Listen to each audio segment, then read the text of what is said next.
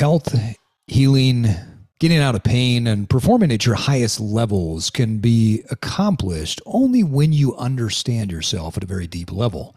You see, at Evolve, we preach that evolution of the body, mind, soul, and tribe, well, they're all interconnected and they're all interwoven. Today's guest is a doctor of physical therapy who takes a really unique approach to rehabilitation and performance training.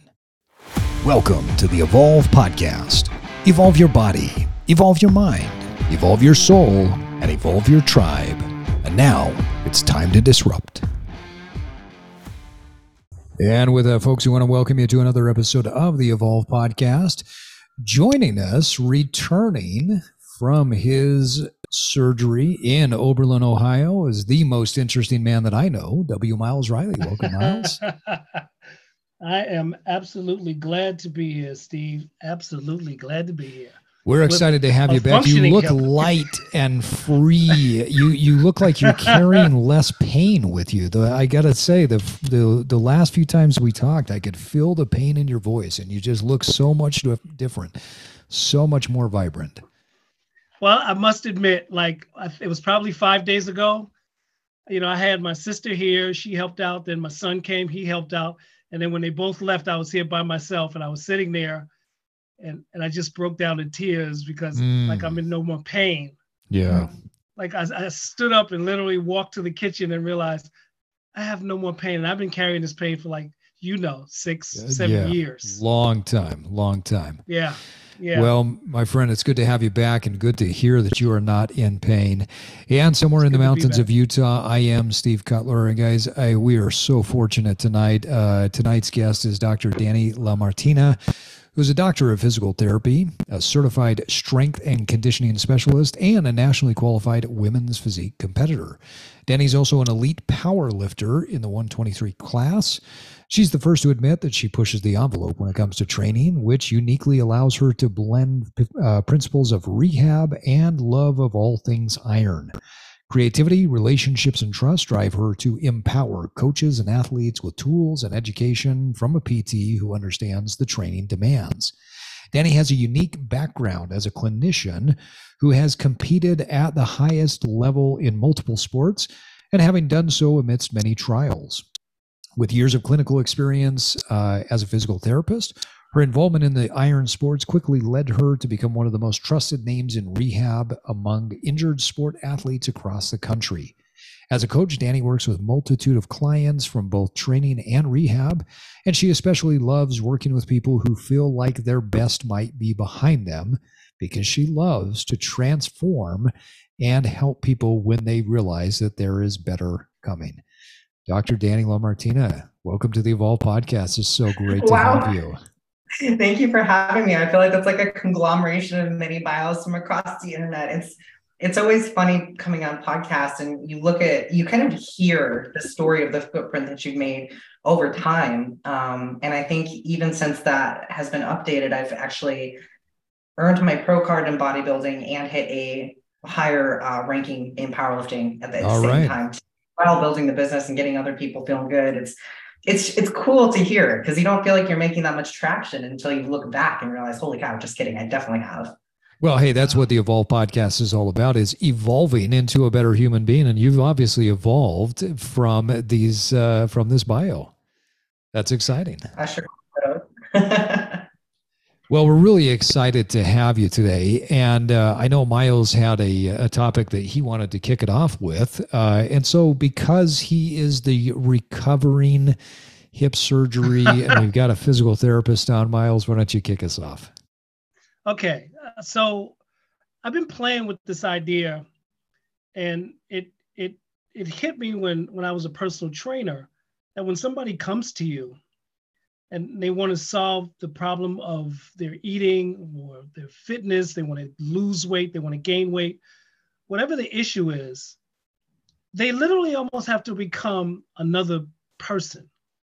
Mm. It, it, it's, it's, it's, it's almost like an ex- existential issue because the person that got them to this particular point can't be the same person that's going to take them to this next level. And you said something, Steve, performing at your highest level, so, as trainers, we have to create the idea of that person's better self. It happens as a, as a musician.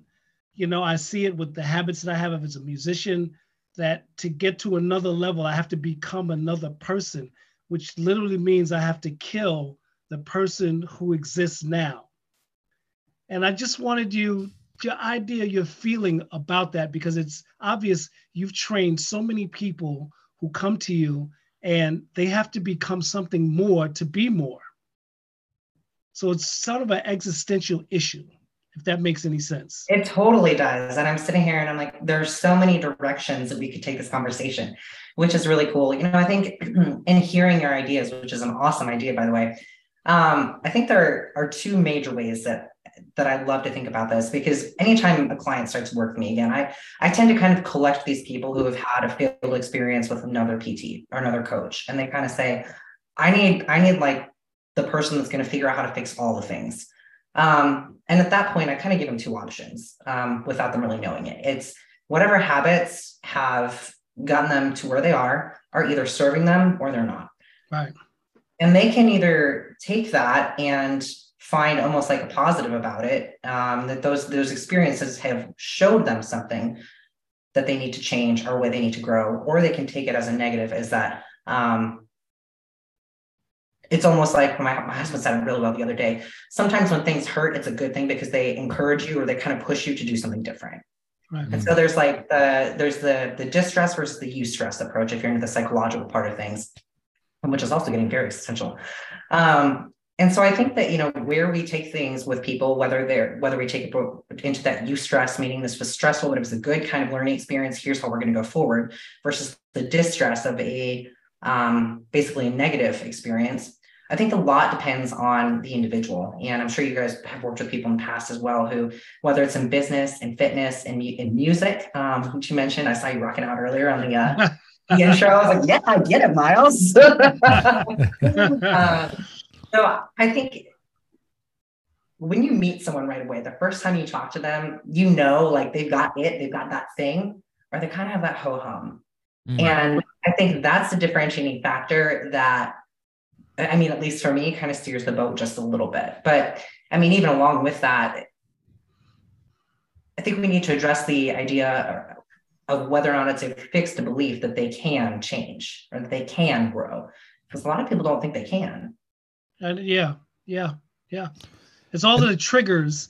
It's interesting because I used to tell clients all the time, you know, on any given day, I spend an hour with you.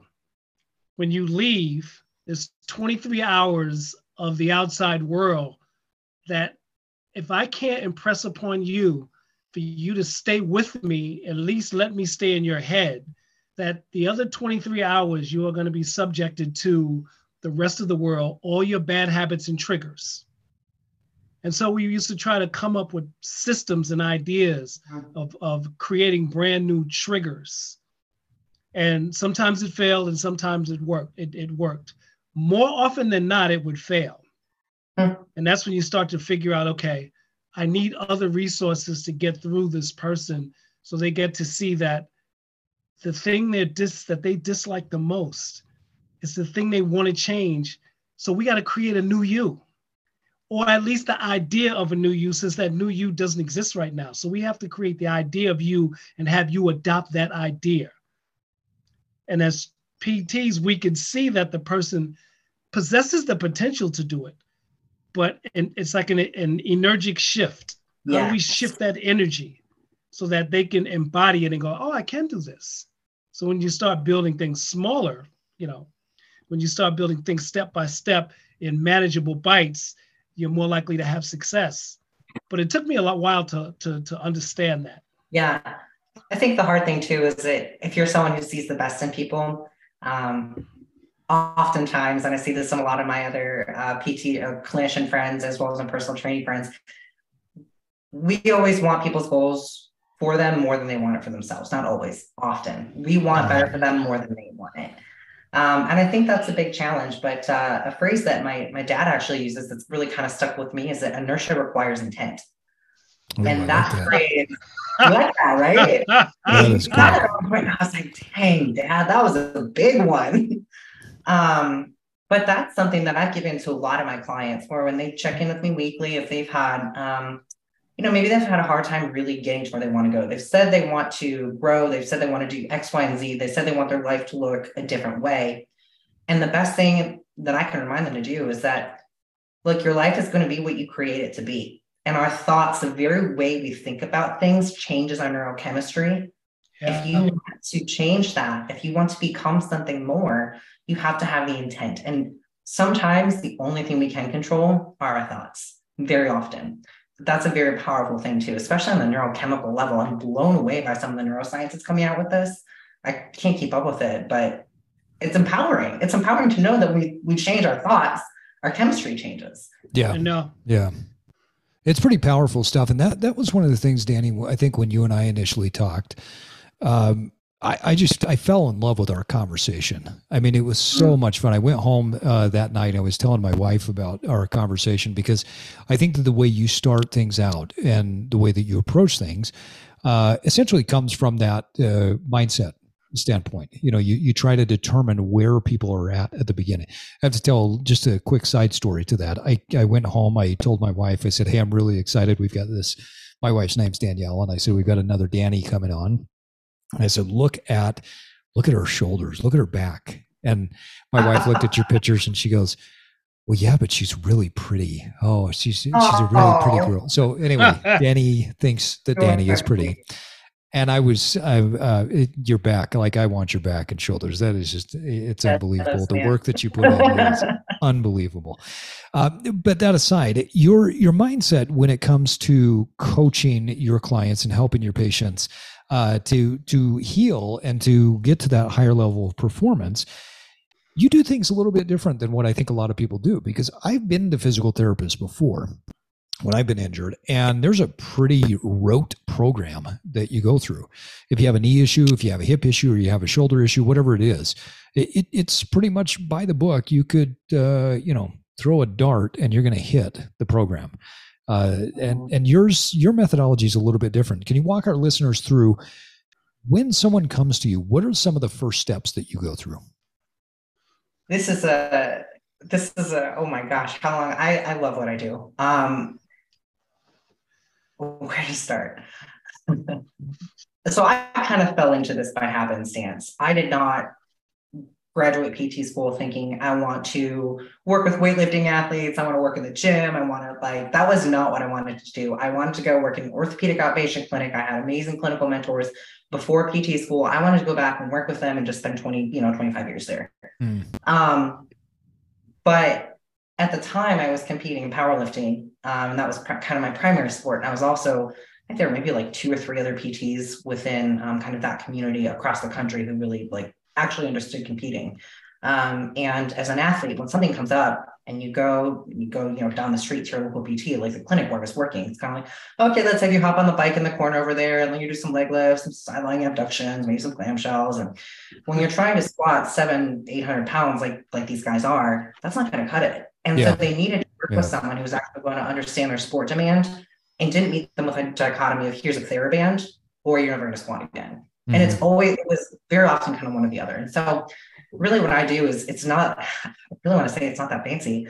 I just take a lot of the, the science behind best clinical practices and I apply it to people who just have increased their threshold a little bit. If that makes any sense. So, you know, post hip surgery, um, if someone's doing squats and lunges to rehab a hip, why don't we look at the mechanics and just get them really strong at squats and lunges for certain things? And so, yeah, obviously, that's a much more simple approach. I love to get really, really nerdy about the three dimensional biomechanics and a lot of the, the principles that go into how our nervous system interprets the signals that we get and why it dictates certain muscular output, things like that.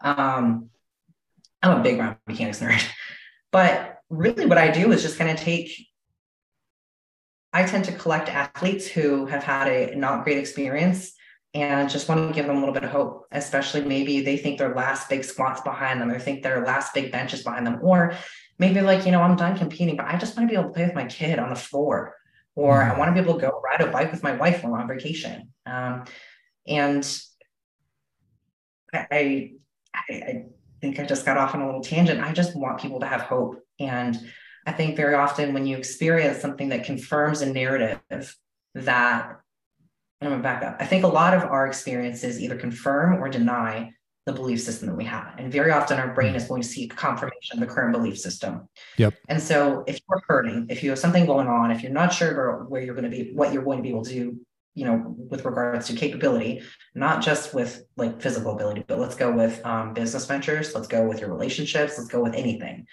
Your experiences are going to confirm that belief system, unless you take the inertia and the intent to generate the inertia to start to believe something else and really seek that out, if that makes sense. Well, it's pretty fascinating when you think about that. Um, everything, and I'm like you, I, I love the biomechanics of it. Early on, as I was studying, I learned that uh, obviously, like everybody does in basic biology and physiology, that the nervous system uh, is driven and uh, by the brain, right? Uh, everything we do has to start from the brain, and that is the the the, the primary driver of the central nervous system. So, as, if if you're not focused on the right things, the right intent, the right uh, way to do something, then you're not going to be able to get the results that you need to. Because if we're talking about physical movement, physical movement starts by getting the muscles firing the right way uh, in in certain movement patterns, and so starting with the mind is a really important piece. Mm-hmm. How do you assess where somebody is at mentally before you start to work with them physically? Um, I have a very thorough. I work purely remotely right now, um, okay. which is wild. If anyone had asked if I was going to be doing this years ago, even I'm like, really? Uh, no way. Um, I have a very long intake form, and um, I usually get on a call with people. And again, I had some great mentoring uh, prior to PT school. I was actually I didn't think I wanted to be wanted to be a PT because I saw, you know, you're walking down the street, everyone gets a bike, everyone gets taken through a couple exercises by a PTA ice pack, they're out. Yep. Um, but this clinic really changed how I viewed the ability to walk a healing process with someone. In order to walk that healing process, because the brain and the body are so connected, it's so important, as we've mentioned, to kind of understand that mindset. So I have a pretty long intake and I get on a call. And I, I think the thing that I really love to do is just actually listen and be willing to ask the one question that you think needs to be asked, even if it's uncomfortable.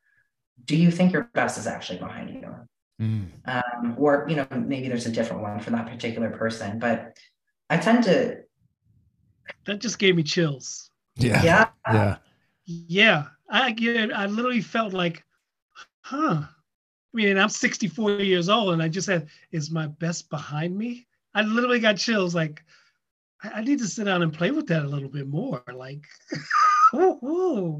yeah that was just like a cold breeze just came through my apartment. Well, Maz, I'm not gonna lie, you came on the call tonight and you have this like glow about you. I really don't think your best is behind you. I'm just gonna say it. There is no way so, it is. So yeah, there's no way it is. I, I'm no honestly, um, physically I live like my best is not behind me. Mm-hmm. But just I've never heard it framed that way. It was how you framed it that made me. It just gave me pause. Like I think people don't realize they're chewing on it. I don't think people re- I think sorry, I think people do not realize that they're thinking about that in the background. That that's yeah. kind of the background noise of what's going on every day in their life. Have I reached my peak in anything? I think it had, you know what? I, am gonna throw this out there because as soon as you said that and Steve Stevens said something and it made me it triggered this idea in me.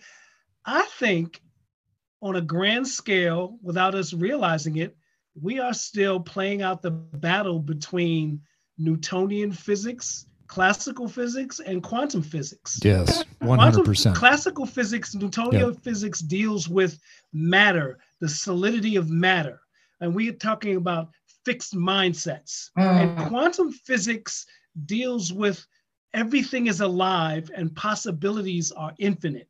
Mm-hmm. That things have an energy that when they discovered that light waves light wasn't just a particle, that it was a wave, and that it had this length and depth about it.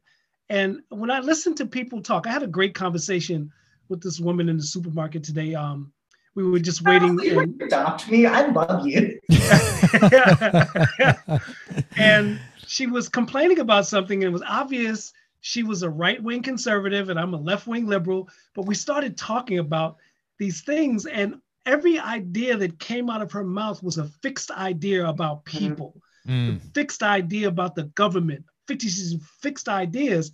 And rather than battle her, I tried to like soften her stance so she can see that these ideas that she had were not fixed. And so when people come to the gym, they have this idea of like, I'm fixed. This is me. And and and people who like us understand, no, we're gonna play with some quantum things that you're not fixed. And you can rewire your brain. You can fire. You can create new neural um, uh, neural pathways to create a brand new person that can trigger like dormant genes. yeah. And, and that that blows people's minds, and it's hard for them to grasp because if you have a fixed mindset or a fixed life, that just sounds like voodoo to you. Yeah. Mhm. There's, gonna be there is a massive uh, difference there. Yeah, go I'll- ahead. I'll Dan. be fully transparent. This is something that I've really had a hard time with. And I've had, I'm very lucky that I've had people in my life to kind of kick me in the butt and like move me forward. Um, my traditional mindset, um, just with growing up and all the experiences that I had, was very safety oriented, which when you're when you're hardwired for safety and survival, that is a Right. that is fixed. Yeah. Yeah. Um, Yeah. And my best friend is the most like she's the most forward moving person I've ever known in my entire life. I mean, like she's all about like you create your vibe, you create your energy. And to someone who didn't grow up that way and who even as an adult, I just turned 35. And I'm like, this is all new to me. Like I'm figuring out how to do this. It sounded like voodoo. You're so right. And just hearing someone talk about it, I, I kind of was like, people actually live this way. That's Yeah. wild. Um, but really starting to embrace it, it really is crazy how much different the world can look um, when you're outside of that that belief system. Yeah. like, it's so simple when you say it. People are like, "Yeah, of course, Dani, you think differently. The world looks a little different." But when you really live it, you're like, "Wow, that's Technicolor." yeah. It really expands it's- your it's mind when you do open up to those different ideas. I mean, eh, because like you were talking about, Dani, that i- i- you may not have stayed in or gotten into physical therapy if you would have only been exposed to the old way of doing things. Anybody that's been to physical Right. therapy before knows what it is, right? The the bike, the bands, a couple of things, ice pack, Theraband, stem. Now you're gone, right? And that's Yeah. boring, and it doesn't work. Quite frankly, we Yeah, know that it doesn't, doesn't. work. The funny thing is, we stick to these beliefs and we stick to these concepts. And you know what Miles is talking about with Newtonian versus the uh, quantum uh, side of things. It can sound to a lot of people like this is just woo-woo stuff, but Einstein's theory of relativity versus you know Newtonian time, uh, they're they're totally different. I mean, time is relative. That's been proven. And it, uh, what I teach people when I'm out lecturing to companies is that uh, as a leader, you have to understand that time is relative to your focus and your energy that you put into something. And so, if you, uh, you know, I mean, you could sit there and have an instance where it flies by, or you could have an instance that takes forever. Um, and it's all relative to the focus and the energy that you have. Yeah. Dani, I know one of the things that you really focus on with clients is helping them to understand that the future is different than what their belief of the past was. Um, when you get a client and you ask that question of, you know, do you believe that your past is behind you, or the the, the um, your best is behind you? What, what's the first thing that you do if the answer is yes, I do. Yes, I think I'm injured and I can't, you know, squat more or I can't deadlift more. What, what do you do to start to uh, unravel that? Uh, You know how sometimes they'll kind of like coerce a toddler into doing something they don't realize they're doing it. Yeah, yeah. Yeah. yeah. yeah. Miles does that to me all the time. I, I thought you did that to me. Yeah, that's why we're good friends. We do it to each other. um, no, that, that's a really good question. You know, I on so I think about this from two different perspectives, right? There's the psychological kind of human, very compassionate perspective where I never want someone to set the bar too low for themselves. That's the kind of thing that really changes people's lives. And actually, my coach mentor, Justin Harris, is on here with you a couple months ago. Yep. Um, and he's someone who really raises the bar and just believes in you in a way that you didn't know you could believe in. Um, and I think it's really important that in leadership, we, we do that for people. And anytime you're in a role where you're directing any part, part of anyone's life, even in your tribe as an equal, there's Mhm. still an element of leadership there. Yeah. Um, yeah. And so, from the psychological kind of compassionate component, I think it's really important to acknowledge that wound, right? Um, that they're dealing with, that they may think something's behind them. Um, you can't you can't leave that pain point unacknowledged. I don't think you can anyway. Um, but from there, it's kind of a question of then you go into the technical side, and I think that's where it becomes really fun to kind of play the game of, well, wh- where's their capability? Where's their threshold? What's their capacity?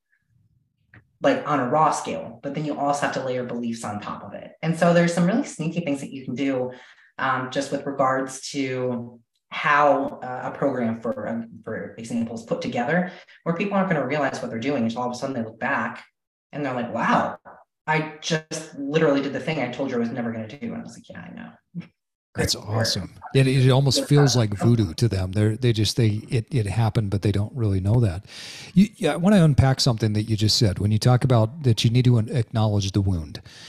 Mm-hmm. People don't recognize that if they have a belief that's limiting them, that limiting belief is almost like a scar. It is a wound that needs to be understood first and foremost and acknowledged in order to move on from that. What a profound thought that is. I'm chewing on that one for a while because that that scar is I'm going to again kind of come back to the brain and the body and how those things are connected. And that's funny. I get onto to podcasts often, and I I really love the technical side of things, but for some reason we always end up talking about kind of the more psychological components. And I think yeah. that's because at the end of the day, people are, are people, and if you can't walk alongside someone's belief system, the chances that you're going to be able to drive an outcome that's favorable in a direction beyond what they would have imagined for themselves is very, very hmm. small. That's yeah. really interesting what you just said. That's really interesting. Yeah. Walk very alongside profound. walk alongside somebody's belief system. Because it helps that's, you to understand where their, their what their perspective is. Yeah. I think that's that's yeah, yeah it's a very powerful yeah. piece. After you've seen that and you've you've recognized it, what's the what's the next step typically? on a very practical level. Yeah. Definitely reverse engineering the goals. Um, and again, looking at what they can do. Okay. And what's the next like smallest step you can take? I think it's just like anything. And, and the three of us were talking before the podcast started, and we kind of chuckled about how, um, at least in my world of fitness, I think that, you know, physical training is of some value, but that physical training really cultivates a change in the heart and the mind and the soul. Um, and just like in any other area of growth, you want to be looking for okay here's my here's my capacity here's my threshold what's the smallest step forward i can take mm. um, and if we could take that small step forward and actually make like a little web out of it in multiple regions you know from the pt world i'm going to look at motor control range of motion strength flexibility whatever power production but on a on a belief system level those things have to be matched as well right. so i think that's really where you know steve you asked me earlier how do i do what i do and i think it's really just kind of a really trying to be compassionate and soft towards people and understanding that anyone who's dealt with something heavy, you guys have felt heavy things. And you know what it's like when someone actually acknowledges you're in that. It's a lot easier to kind of say, okay, I'm safe here. And when you mm-hmm. feel that kind of partnership and that kind of, okay, I'm safe here, I think that's step one to moving forward in almost anything. It's really hard to, to encourage someone to grow if they don't first feel like they're in a situation or in a in a team or partnership where that can be fostered. And it's interesting you use the word safe. I'm going to play with that a little bit because I, am going to say something that's literally weaved into that, just coming from the perspective of as a as an artist. And Steve will understand this too as a painter. Um, years ago, when I was playing with being a stand-up comic, I'd noticed something would I'd get an idea in my head and in my head it's full blown it's got its emotion it's got its rhythms mm-hmm. but when i would write it down all of that was gone and i was looking at these words and i'd look at the words and go that just looks fucking that's just stupid yeah. so I couldn't capture. Yeah. So when you say things like creating a safe space, one of the things is that's that compounds this wound that we're talking about. What compounds it is whenever you're taking a step in a direction that you want to go in, you uh-huh. have to invest that step with energy. Yes. Energy is so key to this. So, how do you applaud? How do you get somebody to applaud full energy and appreciate that first baby step they take so they can keep adding energy to each step as they build. And it's hard sometimes when you're alone yeah. because when you're alone, you're basically with your negative self. And if you don't know how to build energy with each step, it's very hard to do. Yeah, There's I think that's a, yeah. Yeah, that's a that, that's an interesting point, and I think that uh, y- you know there's got to be some compassion in there uh, to taking those steps. And Dani, you mentioned something earlier about where you reverse engineer the goals based on what their capacity is. Uh, one of the biggest challenges, though, I think, is that when people are in pain, they have a really hard time understanding what their capacity is. You know, I mean, if I yeah. could, if I could deadlift, I, like you were saying, if you could deadlift or squat, you know, six, seven hundred pounds before, and then you get injured and you can't even bend over to tie your shoes, what is the capacity? What is, you know, what can you get back to? That's a really hard thing for people to reverse engineer on their own. So, how do you bring hope to that? Um, I'm going to share a little bit of my story here because I think it adds a little bit of credibility. People often assume that that you know they see me walk into a gym and they're like, oh, she, you know, she's probably just been doing this for forever. It came super easily to her. Um, there's been no problems. Quite the opposite.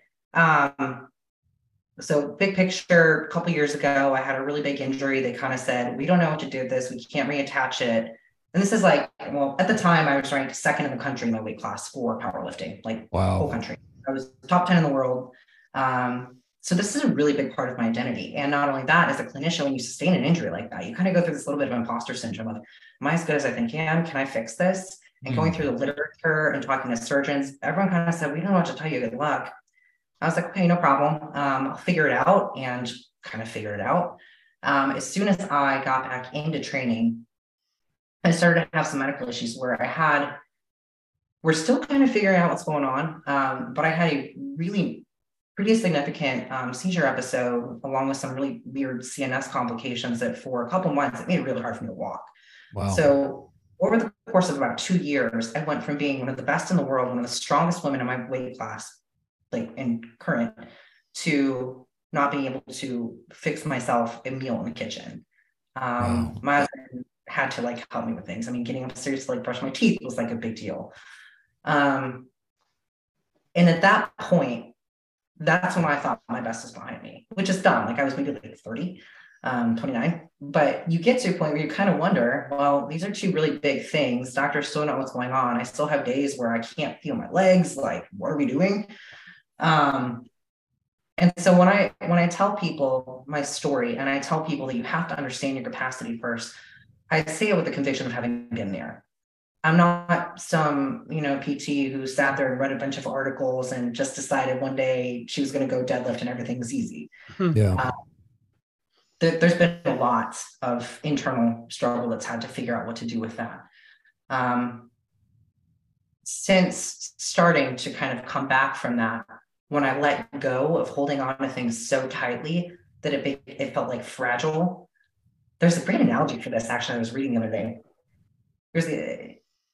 Have you ever seen a kid who maybe wants to have a firefly inside a jar? There's something inside a jar that they want to grab and pull their hand out, but yeah. their hand gets stuck. Yeah. And you're like, "Oh, you just let go and pull your hand out. We can have and you can have both and fill it with something better." Yeah. I was that kid hanging on to my athletic performance and clinical identity, trying to pull my hand out of the jar. And when I finally let go, was when things started to, I mean, it was mind blowing. But after that point was when I did my first bodybuilding show. I then turned pro in my second show. I put up a better total and a better Wilks, out squatted myself previously when all the physicians basically told me, girl, you're gonna be lucky to take 135 in your squat again. I took almost 400 pounds after that. Wow. Um, so when I speak my story, when I talk to people who feel like they're not sure what they're, they don't know. You know, it's this big gray area in front of them. And the compassion is there because I have suffered within that. I've been in that spot where you have no idea what the next stop step forward looks like. And the only option you have is to either keep moving forward or accept where you are. And as much as I believe in, in compassion, I think the compassion often comes down to not coddling people either and saying, yeah. look, like if you want to stay here, that's fine, that's your choice. but it's a choice. And I, I'm maybe a little bit of a, a stickler on that with a lot of my clients, and that I don't allow them to stay. I don't want all of them to stay there. If they want to stay there, my roster is very limited. They can probably find another PT to work with. My retention rate is very high. so. Yeah, because that must be a hard pill to swallow as a client. Mm-hmm. That, that just sounds like a hard pill to swallow. Is because one, just the, the mere fact that I'm with you suggests that there's at least a small part of me that believes my best is in front of me. Exactly. Yeah. So if I'm faced with the choice of, yeah, if I'm faced with the choice of you telling me, like, look, you can stay here, you can stay here, but underneath it, it defeats why you're here with me. So we've got a little conundrum going on here. Exactly. Right. So you have to make up your mind. But if you if this is where you think you are the safest and you don't want to go further, then I gotta kind of let you go because the pure fact that you're with me suggests otherwise. Yeah. But people have to realize that for themselves. People have to yeah. realize that they have to realize they believe things can be better. Yeah. Like they have to realize that that's there. You can't tell them like, well, if you didn't think this was better, you wouldn't be here with me. I mean, you can, but it, it just sparks a little something different. It kind of sparks that, like whatever that is, and that that human part of us that has that fire behind us. Yeah. I think when they believe that, that's when things really move forward. Yeah. yeah, there's got to be some sort of disruption because the, the physical manifestation of them showing up is different than the manifestation. Beautiful. Miles showing off his disrupt shirt. it's different than the um, you know the mental uh, manifestation of how they're showing up and i think that there oftentimes is this massive dichotomy that we have between what we tell ourselves and then what we're doing and i absolutely love and appreciate your story and the challenges that you've been through and i, I really respect and honor um, what you've been through and the fact that you're not just teaching this but you're living it and that you've been through that uh, those challenges but it also speaks, Dani, to this idea that we really don't know what's in front of us. And if we think that the best is behind us, there's nothing truthful about that. I mean, we, we can live in crescendo if we choose to, right? It, it, every part of it is a choice. Great phrase, live in crescendo. I love that. Uh, how did you, what, what did that look like for you? Talk a little bit about as you were going through some of these dark moments. How did you continue to uh, push forward and and? Oh, so this is actually something that um, Miles. I think you were mentioning earlier. At what point, like, how do we in those small steps? How do we like find enough momentum in those small steps? Right. Uh, yeah. And I, I, think this comes back to a really great point. And this is something that I, my husband has been hugely influential. He is the most just like steady bass drum of a person. It's mm. it's great for someone like me who's all over the place. Um, but um, one of the things that I really, really have loved just watching him do is that have you ever seen someone like go so all out on something and then just kind of crash afterwards? Yeah, yeah, for sure. I think sometimes when people are trying to create something new, they put so much energy into like hyping themselves up to do it that they they don't really actually have the energy to do the thing. So sometimes it's almost a game of like managing, and this is going to sound really weird, like managing energy reserves. So I'll, I'll just uh, give yeah. this. It's an easy one. Dave is really, really strong. Um, we were training in powerlifting gym. Gosh, this is probably like eight or 10 years ago now. No, six, anyway, a while ago. Um, and he'd do you know really heavy set of like six or eight squats and people get like really really fired up and he was like guys chill i got four more sets of this. Mm. which if you think about it i think that's a really great approach to taking some of these small steps. Um, you know the more you amp yourself up even like the idea of creating like big energy there's a difference between inherently believing that you can take steps forward even if it's a little bit. A little bit of honest real authentic belief i think is far superior than trying to like internally bloat yourself. Yeah. With um, I don't know if that makes sense. So Oh, I totally. I, I really am resonating with what you're saying. I, you know, years ago, I used to do, have to amp myself up to go do things. And then as I got better at doing whatever that was, I didn't have to amp myself up anymore. It was almost like I had to build up this energy, puff up the ego a little bit to just go try mm-hmm. something. Whereas now I look at something that I don't know how to do well. And I'm like, well, I suck at that. But if I could take a step in the right direction, then I'm going to get a little bit better. And yeah. that's actually better energy for me than this whole you know, fluff myself with a bunch of motivation. Yeah, yeah. Yeah. There's there's a phrase that I've been hanging on to lately that's it's stay in it. Whatever you're doing. Oh, I like that. Stay in it. Yeah. Um, so like I'm getting ready to start contest prep soon. And every day, the, the day as you get closer to the show, you kind of start looking forward to your one rice cake a couple times a day. Yeah. and, uh, no, I'm not kidding. well, I know you're not. Yeah, I've, I've been there. You have a choice to go to your pantry and not delay gratification, like basically, like the idea of being able to delay gratification is is the big thing. And at any given point, you can choose the easy way or you can stay in it. You can stay in the process, you can stay in the hard moment. And I think whether it's rehab, training, business ventures, relationships, marriages, I mean, anything, like they all require the ability, the staying power to stay in it. And so I think, especially in some of the, I, I hate talking about my story because it sounds like super cheesy. I actually like, I don't, I talk about it a lot. A lot of people don't know about it.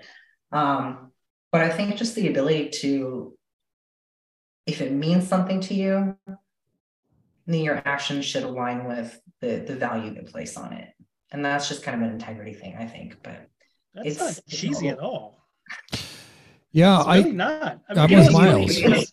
Some of the most, you, you know what it is, is I think, you know, when you when you look at our society, and, and it's funny because it's going to be a paradox, people overthink, but yet they don't think. Yes, totally. Yeah. Yep. And so yep. and we're so busy looking for you know the the more complex thing. You know i remember just trying to play piano years ago. I was it was the most complex thing and it was so complex that it stopped me from just going and sitting down and learning how to fucking do it. Yeah yeah like yeah. and once i sat down and started playing and started learning how to do things i just thought i should have wasted a fucking lot of time yeah. thinking about how hard this is and how complex it is. And so when you say something what you just said it's so oftentimes doing is that simple. There's a big part of, I think there, I can't remember what I was reading, but it talked a lot about um, anxiety around events or anxiety around um, like a, a, project or a task or anything. Um, and the biggest thing you can do to reduce the anxiety of procrastination is uh, something, literally yeah. anything. Yeah. And I think it's because it's just the locus of control. And again with what i do being able to give a little bit of control back to people over their day and over their pain so that the pain's not driving the bus is like that's a big thing well, I think a yeah, couple things, help- Dani, I want to unpack there. I mean, you talk about that you feel a little bit uncomfortable talking about your story because it, it might sound cheesy, but the reality is that's your story. That's your truth, right? And I, I, but I can also resonate with that because like you, I've been through some different struggles and challenges over the years where I look at it and I've hesitated to talk about those things. I've hesitated because I don't want to put it out there and, you know, bang my chest. I, I'm, I'm not the guy that's like, look at me, right. look at me. Um, I tend to be look fairly, cool yeah, right. I, I tend to be fairly pragmatic, and my message over the years has been if I'm talking about a story of an experience that I've been through, it's just because that's my life. I've lived it and yeah, I can experience it. And I don't know anybody else's stories as well as I know mine. But I also don't want to be uh, the guy that's just, you know, jumping out there, looking at me, uh, I'm the best type of thing. So I can definitely resonate with that. Uh, but at the same time, it's a really powerful story. And I think something that people can uh, empathize with. And, and I think that there are yeah. a lot of people who are in that pain or who have been through that pain that say, wow, that's, uh, I, I, I can empathize with her. And it is great to know that there's a coach out there that's really been through some shit and that knows how to deal with that, not just theoretically. The other thing is, if cheesy equates to your accomplishments, it can be fucking cheesy any day now. Put some more cheese. Can I get extra cheese on that? Extra cheese, baby. I, I want to go back to something you said earlier with delayed gratification because I think that there is. Um, you know, we talk about delayed gratification. I think in the health and fitness space, often about um, the eating something right now that might not be health promoting uh, as, as, much as it is, uh, you know, just enjoyable, right? And I don't think there's good or bad foods, but I think that there are things that help to get us towards our goals, and there are things that probably move us in the opposite direction. So the delayed gratification concept we talk about quite a bit in nutrition, but I want to take it back to this idea of taking steps in the right direction versus just trying to make ourselves feel good in the moment. We live in a society that is structured around these consistent dopaminergic hits where we're trying to get gratification. Um, and, and sometimes that's in this idea of, oh, I need to have hope so that I can move forward in my progression away from my injury or whatever it is. But yet, if we just take a step in the right direction, we, we are truly delaying that gratification. If I, you know, Miles, we were talking about this earlier. Miles came out of hip surgery and he starts doing the squats and he starts going for walks and he starts doing the lunges. I, I don't know that if he sat there and just built himself up to make himself feel better in that moment, if that would be as powerful in the long run as if he just started doing what he did, which is okay, I'm going to start walking, I'm going to start squatting, because he's delaying the, the gratification of feeling good in the moment and feeling motivated. We're actually doing the shit that's going to make him feel better in the long run, right? So, mm-hmm. talk a little bit more from a psychological standpoint when you're working with people, how do you help people to delay gratification so that they can have real results over time? I think there's meaning behind the gratification. Like I think when people want this, at least the people that work with me, usually if there's a, a, a the gratification is tied to something important to that person. And hmm. usually it is something along the lines of identity role confusion which, if you're familiar with that idea, it's kind of the phrase of you are not what you do. Yeah. But a lot yeah. come and start to identify with you are what you do. Um, and so when you start to remove that ability, they no longer know what they do. Um, and they will take any chance they can to like jump at that to kind of reclaim that part of their identity well, really, it, it, may physically not be in their best interest. Let's say, for example, someone tears a hamstring and they feel really good and they say, I want to go have another deadlift day and they end up, you know, re-tearing it. Um, because they're so antsy to get back to that part of themselves that they feel most capable of. And I think at the end of the day, so many people Great just want to be capable. Um, and I think a lot of people will find their fixes throughout the day that make them feel like they can be the partial superhero they want to be to get through their day. Like I think we all need a little bit of that. Yeah. Um, so with regards to delaying gratification, I I'm really really lucky. So many of my people are just really honest with me. They're they're very open with their dialogue, and I think that that's probably one of the bigger parts of coaching. And that the the science of the PT and the science of the training, the science all that is that can be applied to a lot of different things. And I think what really sets apart a great coach or a great, great clinician is the conversations they can have. Um, and when you can find out what that ten, I'm going to call it a temptation, but that's a really bad word for it. But like that, that temptation to want to kind of like jump back onto that thing rather than delaying gratification. When you can find out why and what that means to someone, again, that's an acknowledgement. And when people feel acknowledged, that thing they're trying to hang on to feels a lot less fragile. And I think that's a big way to kind of walk alongside people. But um, yeah, Great point. Great perspective. I never really thought about it like that. That it is there's something deeper. Whatever that temptation is, or whatever the gratification is that they're going after, there's something deeper. And I think if you understand what that deeper aspect is, then that's where the healing uh, can come.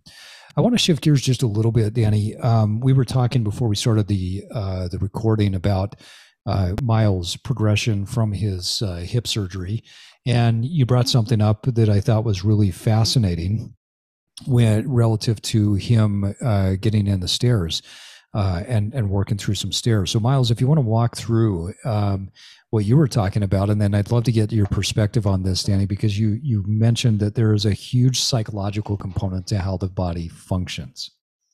Oh, you mean when just trying to climb the steps? Yeah.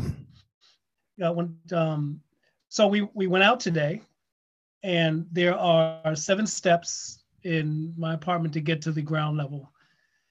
And I put my leg up on, and it felt like I had the strength to do it, but that strength was minimal compared to what was going on in my mind of thinking that I could snap or break the uh, prosthetic, that mm-hmm. I could actually hurt it.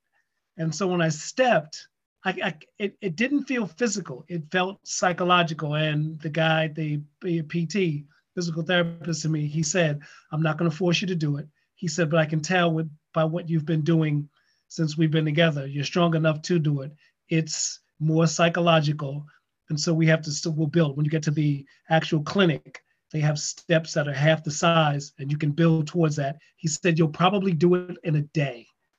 But right now, that's just psychological. So why is so much of this psychological then? Walk us through it. Well, I want to how does that make you feel? Like when he said it was psychological, because I think some people hear that and they hear, oh, it's all in my head and it's a negative thing. Mm-hmm. But I would have a different approach. I would just, how did that? I'm really curious. How did you feel hearing that?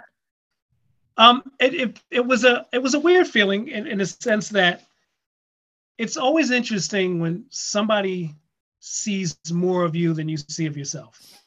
So those are big words right there. Yeah, he he yeah. saw more because, you know, he's been working with me for two weeks. You know, he had me, you know, like I said, he saw me doing the squats, he saw me doing the lunges, he had me doing kicks. So he witnessed all of the different components of my rehabilitation. And so I guess in his mind, he summed it up to the stairs should be easy. Mm-hmm. And when I tried to do the stair, I put a little pressure on. I said, "This is. Said, uh, I don't think I'm, I'm really ready for that."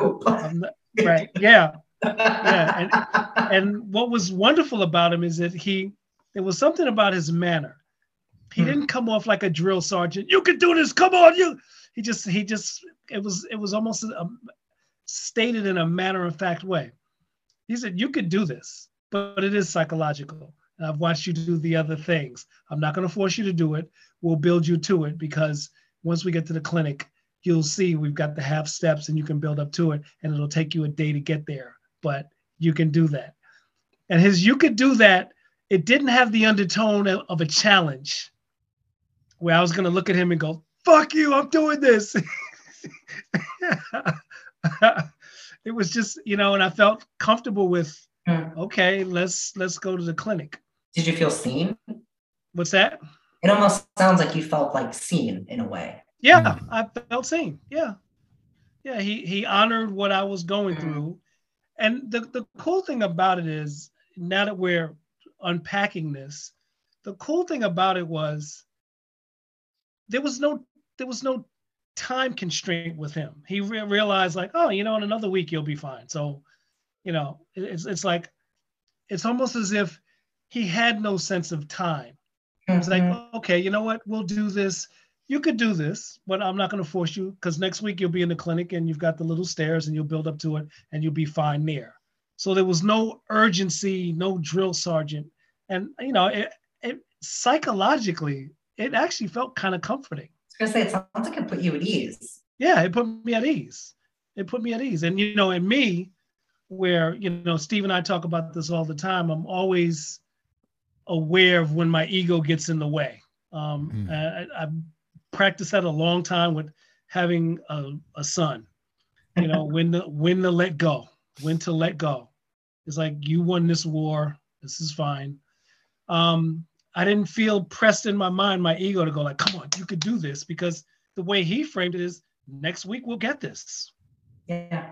And next week there will be there'll be progress. So there was nothing pressing. So I felt seen, felt comfortable, and also felt this is going to get done. I bet you're going to walk into the clinic and you're probably going to master the stairs within like 30 seconds of being there. Right. That's what I felt. I just like, just going to put that out there. Yeah, I'm gonna look at him and go, "Can I run home?" Like, hang on, I'm just gonna check in, and I don't even need the therapist. Can I just go try out the stairs in the corner real quick? And they're gonna be like, uh, "Sure, uh. Yeah, I was gonna say you're probably gonna be skipping up two or three stairs. You won't even need to do the uh, walking up. Yeah. Well, you know, he came in, and when he first came to my apartment, he looked at all the books. So he saw the Supple Leopard books. He said, "He said, are you a trainer?" I said, "Yeah, I'm a trainer. I teach yoga." And he's like, "Oh, this is gonna be a piece of cake." So you're probably his dream client. he he knows when you got Kelly Starrett on the uh, on the bookshelf that you you you know a thing or two. So Dani, talk about talk about the uh, the psychological aspect of this uh, when well, it comes to like, rehabbing. I think what Miles just said is literally like just the fact he felt safe and seen and felt like, oh, okay, like yeah, it's it doesn't have to be a big deal. I'm gonna go do the thing later. Because the more we like magnify something as like this big thing we have to conquer, that's pressure. And some people do well under pressure. Um, a lot of people don't. um, and most people put enough pressure on themselves to cave anybody. Um, so I think just from like the neuroscience, I took a couple notes while you were talking about it. So I didn't mind. Um, our emotions and our pain are processed in so closely interrelated places of our brain.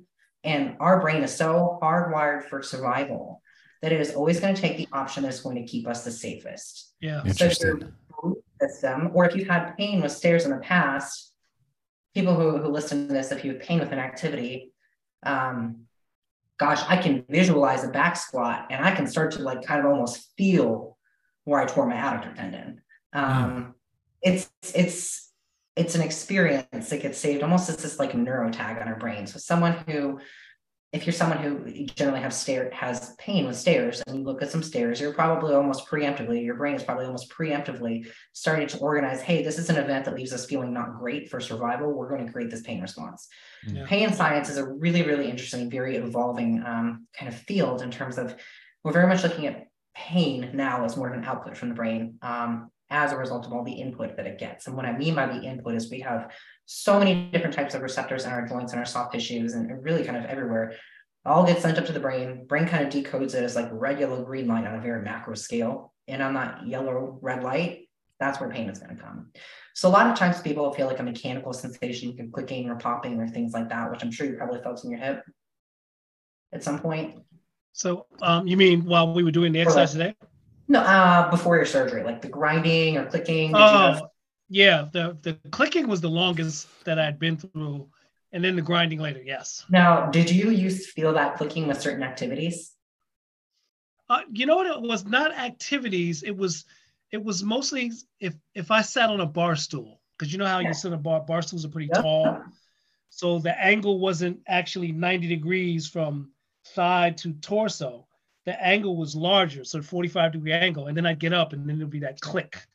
That you, you could click. probably preemptively feel that click before you even started to move off that bar stool. Like you could oh, probably. I would always pause, yeah, knowing that okay, here it comes, here it comes, and it didn't always come, but I would always pause. I, I would get off the bar stools a little slower, mm-hmm. anticipating that little click. Yeah, exactly. Yeah. So our brain almost creates these like little hashtags in terms of our experiences. Um, yeah. I use that hashtag very loosely. Uh, again, I'm giving a very like butchered version of like pain science, neuroscience right now. Um, but when these experiences are processed so closely together um, physically in terms of location in our brain, you really do start to think about how much we're hardwired to preserve ourselves. And so if we're looking at the emotional component to pain, if you talk to anyone in business, they're going to ask about what's a business pain spot or that that gap. That's their their pain between where they they want to be. It's not always a physical sensation, but I think that concept is very very powerful for us in terms of our physical ability as well. Yeah. Kind of yeah, yeah, definitely. I, I like how you talk about that. It's uh, they're they're very closely related um, you know, in, in, in the brain. And um, we do create these associations, whether we're going into that movement and we anticipate movement. And if we've had pain before, I think we anticipate that movement uh, and we try and move away from pain, right? That's part of the survival uh, mechanism. You, you mentioned earlier on in the podcast that hurt pushes you to do something different. When you have pain, you tend to do things that are a little bit different um, you know, the, the human body is a fascinating um, mechanism that moves away from pain to keep moving forward. And sometimes that means that we have to change the movement pattern to avoid the pain. What, what are some ways that you help people to re educate so that they're not moving away from former pain? Because, like Miles is talking about, you know he's not going to be in pain with some of the uh, movements or that he was doing before because the hip is completely new. So there's not going to be the same pain there but the body and the brain remember what it used to be. So can you give our listeners an idea of what what could they do? If they've had pain in in the past it's not there currently but they're still stuck in this move away mentality how, how can they start to break through that um, again, on kind of a practical level, even though I think there's there's a large component of the brain that's in, included with pain, there's still a reason why the brain is giving that that output, right? Now, sometimes, well, and I guess maybe a better way to say this is that the pain response from the brain isn't always an appropriate response, and it's not always given in an appropriate magnitude. Mm. So even Great if point. someone has, maybe they shouldn't. Let's say someone has pain when they're going upstairs you still need to work on the proficiencies or the capacities of the tissue. You still need to work on some of the motor control. You still need to look at the stability. You still need to look at um, all the other components that are going to come into whatever the injured area is. So if someone has pain in their hip with a back squat, you're still going to want to look at core control. You're still going to want to look at coactivation across multiple joints. You're still going to want to look at um, it was one of the, the foot foot pressure. You still want to look at your ability to brace. Um, you want to look at the loading pattern because if you load ipsilaterally versus contralaterally, it's going to change the direction of like subtle rotation. Mm. So there's still these mechanical proficiencies that have to go into actually building into the other proficiency. And a lot of times, if someone has pain, um, basically what the brain is hearing is there's a lot of little stuff that might be a little bit off. It still needs to be worked on. And so I think it's important not to negate that. Yeah. In one of the one of the kind of problems I have, for lack of a better word, with clinicians who are strictly done the pain science route is that you can't completely ignore the mechanical components. And I think if you're someone who I want to come back to your original question, if you're someone who is dealing with pain, generally one of the great solutions, really, really easy, get stronger. And yeah. it sounds really dumb and very simplistic, but while there are so many people who will overcomplicate it, and again, I I love the complex stuff. Like if you get me talking about the rib cage, I'm gonna go down a rabbit hole.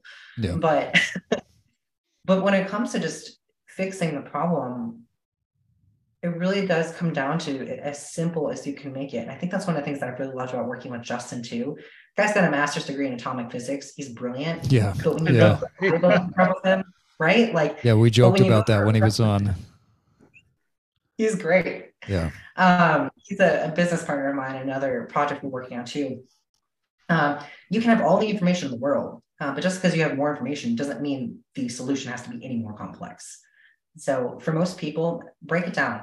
Find the smallest magnitude of something you can do to improve with that um, and lateralize. If you have pain going upstairs, try maybe holding on and going down.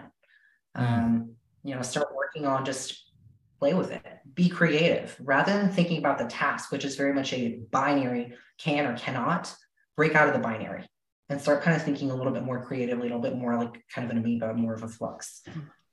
I love how you talk about that. There's, uh, you, know, the body's going to continue to give the signals of pain, and so oftentimes that can be the fuzz, right? It can be the. I mean, people nowadays don't understand what it was like when I was a kid, and the TV would go out, and then there's the the the fuzzy screen. Miles, right? Yeah, the Miles knows what I'm talking about, but there there might yeah. be some uh, younger generation like, whoa. No, it's all on the phone. but uh, yeah, the the uh, the snow on the on the TV where it was like, and you just don't have that clear connection. And and sometimes that's what pain does because it sits in the background and it continues to yeah. just send these signals. And so I I love what you're talking about. Don't ignore them. Dig a little bit deeper and figure that out.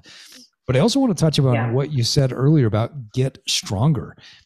I uh, dealt with some chronic pain and chronic issues, um, you know, joint issues over several years, and I finally saw a physical therapist that, that I, I, just said, look, I've been seeing so many different people. I've got a background in in you know corrective exercise. Uh, I don't understand what in the hell is going on. And he says, well, look at you, like you've atrophied because you haven't used those muscles to the point where of course you're going to have a lot of pressure on those joints right now. And I said, Well, I haven't done exercises to build those muscles because doctors and therapists have told me not to do that. He goes, ah. So what the hell are you going to do now? And it was almost, it was one of those things where I thought, God, what have I been doing? Like, I'm an expert in this. I'm supposed to know this stuff. And immediately afterwards, I went to the gym and I started training those areas that I had been avoiding. And I was in pain until I got stronger. And I literally mm-hmm. stayed in pain until I got stronger and stronger and stronger. And then as I got stronger, I have never had those issues again. And so I'm I'm with you and cannot emphasize that enough from my perspective, my experience. The stronger you get, the less pain you will have because your joints, everything, all of your soft tissue just gets better when you get stronger. So, absolutely love that. I am still blown away that there are still clinicians out there telling people don't XYZ because we have yeah. so much freaking literature. Like we have so much evidence. It's inexcusable to say don't. Yep. Like that's not how the body positively adapts unless you're in an acute phase where the histology demands that you mobilize the tissue. Right. right. That's again going to come back to first principles of what's the tissue, what type of tissue, because it's going to heal and scar differently. So you have to know what you're looking at we could literally talk for, I, I mean, you just saw me get a little bit heated. We've talked for a long time about pain and tissue and how to go back to things, but it's crazy to me when I've got someone in person um, and they have a lot of pain and I'll, I'll just use myself as an example. With, if I hurt, if I've got something that's jacked up, like my right hip still gives me some issues because I have a tendon that's not attached anymore. The best thing I can do, I'll walk in and I'll train and I'll feel 10 times better after training than before. Yeah. And back pain is another great one where mm-hmm. I've had um, a herniated disc in over five and still do what I do. I just pulled 425 for eight reps last week. I'm about wow. 150 pounds. So that's a pretty strong deadlift. Yeah. Um, and I'm still doing all these things. And it's not because I have any sort of special knowledge or anything other than I just show up and do the thing. And um, I think looking at what you can do is probably one of the best ways you can start to get some of that strength back but I'll go in and feel better after a session from a physical pain standpoint because you're giving your body and your brain the input that says we have the muscles firing. When those muscles are firing, joints are stabilized. When joints are stabilized, brain's usually pretty happy. Yeah. So I I I can't I can't handle the can't narrative that people put on any position, any provider that puts a can't on someone. Occasionally, the rare instance, maybe it's there, but it just we have so much literature and evidence to the contrary at this point. It's just negligent to put that on anybody. Yeah, I agree. And, how, and I, well, they've got to continue to educate. Right. Yeah. I think there's a lot of parallels in life too. Um, you know, when you think about we we get better when we lean into where the pain is right we get better when we keep moving and that's why i've always believed that uh, a person's growth and evolution really starts with the body. If you're leaning into the work that you have to do and you continually do that despite pain eventually the pain's going to go away. It's just like if you're uncomfortable in a relationship or you're uncomfortable in business because you don't know what the hell you're doing. As soon as you lean into that and you start to uh, you know put some work and effort into it, you, you, get better at those things, and then the pain starts to go away. I, I I'm I think that the the gym and training uh, is a metaphor for life, and I believe that as you get stronger in the gym, you will get stronger in life, and you learn things that you just can't learn from a book. You can't learn the concept unless you put the time and the effort in, because the stronger you get, the more stable you are. The more stable you are, the more consistent you will be. Uh, it, there's just so many, so many parallels. Well, Dani, uh, we're, we're coming up on some time here, but I want to make sure that we run through a few other questions with you because I think that what you have been through is really uh, fascinating. I want to get a, a few questions uh, away from PT and pain and whatnot, and I just want to focus a little bit more on you.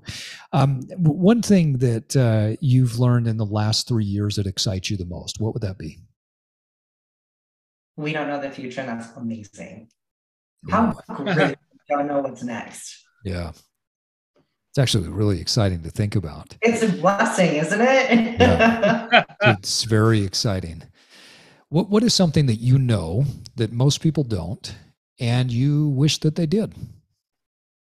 How to make the best chocolate cookies on the planet. Oh. All right. I'm, you think I'm kidding? I will send them out to y'all. I was just going to say I am texting you my address, and I am I'm, I'm waiting for that. Uh, why why do people uh, tell other people not to move when they're in pain? They're not sure what else to say. Great answer. I think. What is uh, what what's been one of the darkest days of your life, and then also what was one of the best days?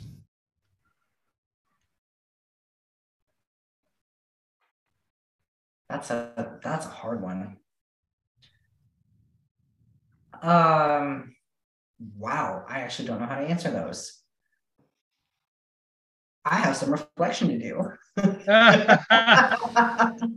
well, let me throw this out there. Um, we talked earlier in the episode that, that uh, we're going to have you back on. And so this is where I'm going to do a plug for our listeners. For the next episode that we have Dani back on with, we're going to do an Ask a PT question and answer. So um, as you're listening to this episode, I'm sure some things are sparking inside of you, and you're curious. What a physical therapist who can also deadlift. Uh, what did you do today? 400 and I did 425 for eight last week. 4, 425 for eight repetitions. So for most of the guys out there, she is way stronger than you. So ask a PT is what we're going to put onto the next episode. so send us those questions now, and we will start to bank those for the next episode. Uh, Dani, what is one thing right now that you are most proud of?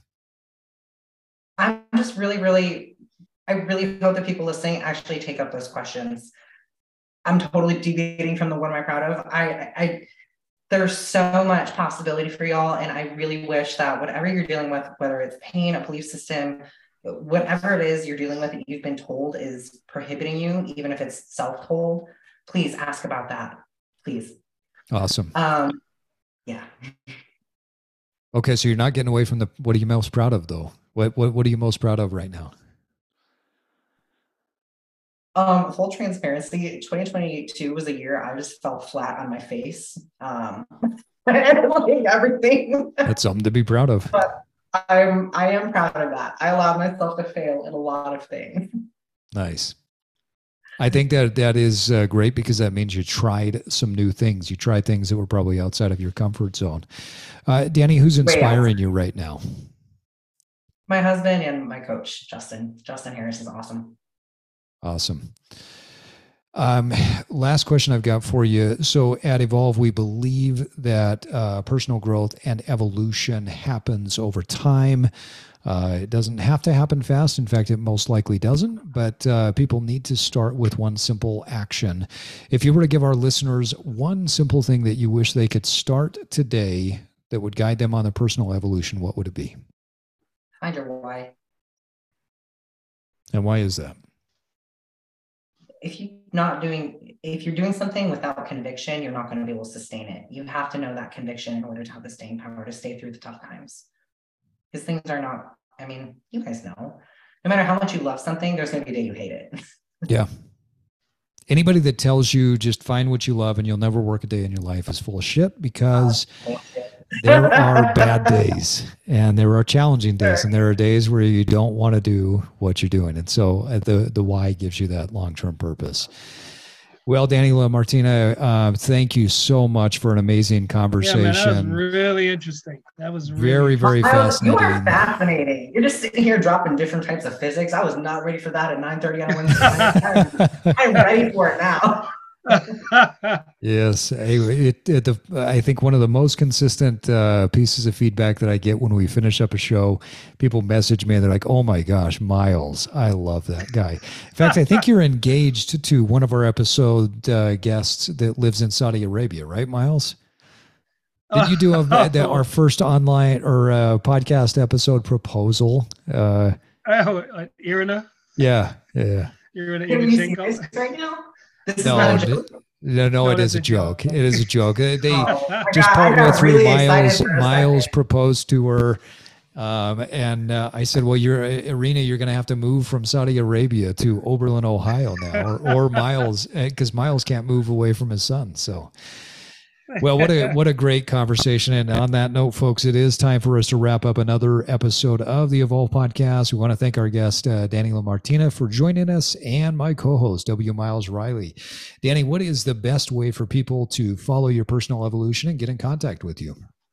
You can uh, find me. Google my name. My um, column at Elite FTS, as well as the website Team Troponin should pop up. Um, you can also find me on Instagram at, at Dani LaMartina DPT or email me dani at teamtroponin.com. Awesome. And we will put those in the show notes. So if you don't uh, want to write that down, go to the show notes and you'll be able to click through and get to Dani from there. And hey, remember, folks, that it does take time and consistency to evolve, but first you have to disrupt. And now it's time for you to get out there and evolve. And evolve. Thank you for listening to this episode of the Evolve Podcast. Follow us on your favorite podcast app, and if you haven't done so, please give us a rating. As an independent podcast, it really helps us get more reach. This podcast is part of our mission to help millions of people evolve into the best versions of themselves. Please check out our coaching services at evolve-cast.com or pick up some of our Evolve merch. Until next time, keep evolving.